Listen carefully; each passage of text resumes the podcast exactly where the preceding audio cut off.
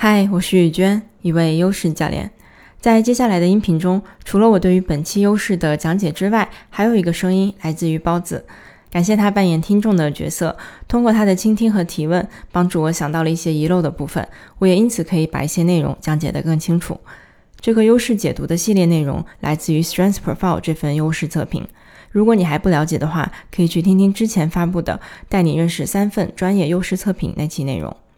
相信你点开这期音频，应该是对于我们即将讲解的优势有兴趣。那我们就直接开始吧。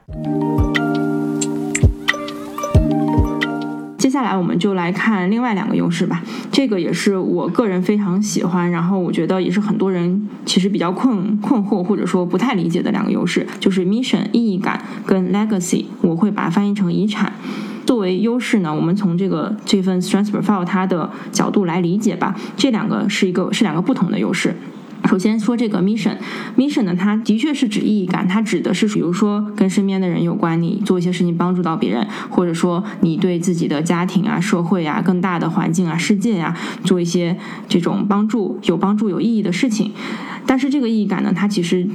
不是说一定是某类事情是有意义的，某类是没有的。它如果你有这个优势，它只是在告诉我们说，你对于做事情要有意义感，这个点是很在意的。如果别人交给你一项任务，然后没告诉你为什么你要做，就告诉你说你得做，这是你的工作，那你可能因为你有这个优势，你就会很难受，因为你想知道到底我为什么要做这件事儿，它的意义在哪里。然后如果那些事情你一旦明白了，说原来我做这件事情会帮助到我身边人，或者会帮助到这个大大的社会和环境，你就会忽然有了很强的能量，想要去完成这件事情。所以他只是在说有一类人，他的我们心里是有这种意义感的，就是必须要有我才我才想做事情的这样的一种感觉。那没有意义感这个优势呢，只是在说不用去深挖一定到底有什么意义，你就可以去做，因为可能你的动力来自于其他的优势，比如说行动力啊，或者是任何对吧，其他五十九个优势可能你有别的优势在推动着，你可以去完成事情，而不是一定要有意义你才去你才去做这样的点。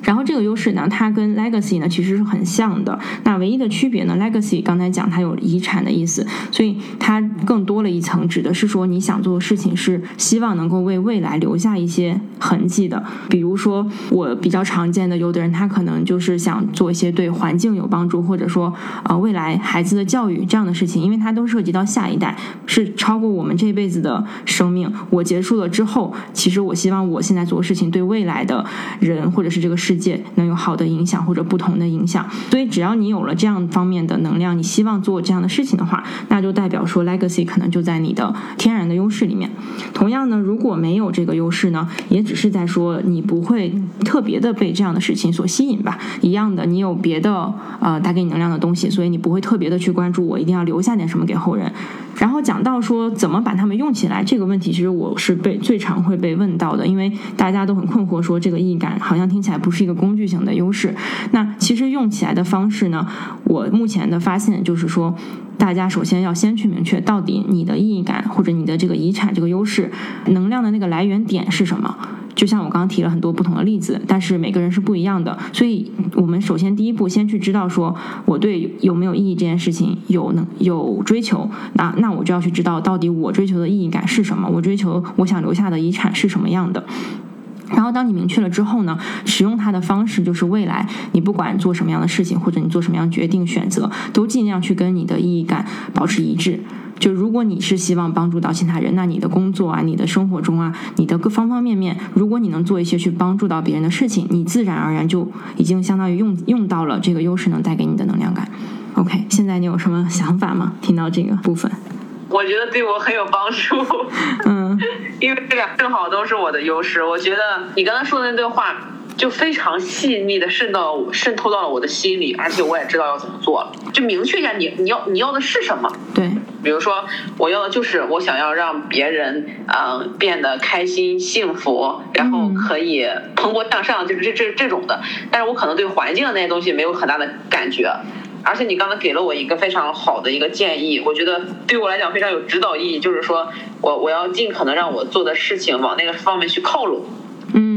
对，讲到这个忽然我有想到还要有一个补充的点，就是其实往往这些意义感你在乎的事情都会好像都会跟你的 top strengths 你的前面那几面优势会相关，也其实这也挺好理解的，就是什么东西对你有意义，肯定是那些你天然就有能量想要做的事情，对吧？所以有的人他的 top strengths 如果比如说我的是呃之前一直讲到那个时间最大化，所以我其实发现什么东西对我有意义呢，就是能够把事情做得更有效率。当然我还有其他的比如说跟帮助他人有关的这些优势，所以能让我更有效率的帮助更多的人，这一点就会非常的对我来说非常的有意义，就是我特别想做的事情。所以大家如果在找意义的时候一开始有点迷茫或者不确定的话，可以先去看你的前面那几名的优势，然后去观察一下这个东西是不是其实就是你的意义感，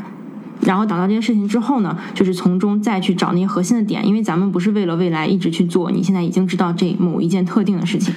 因为意义它是比较底层的东西，对吧？比如说我追求公平公正，我追求效率，我追求啊、呃、成长，这些这些词，所以这些东西呢它是可以是很广的。当你找到这些点之后呢，未来只要你做事情跟它相关就 OK， 你不需要一定要追求某一件事情我要一直做它。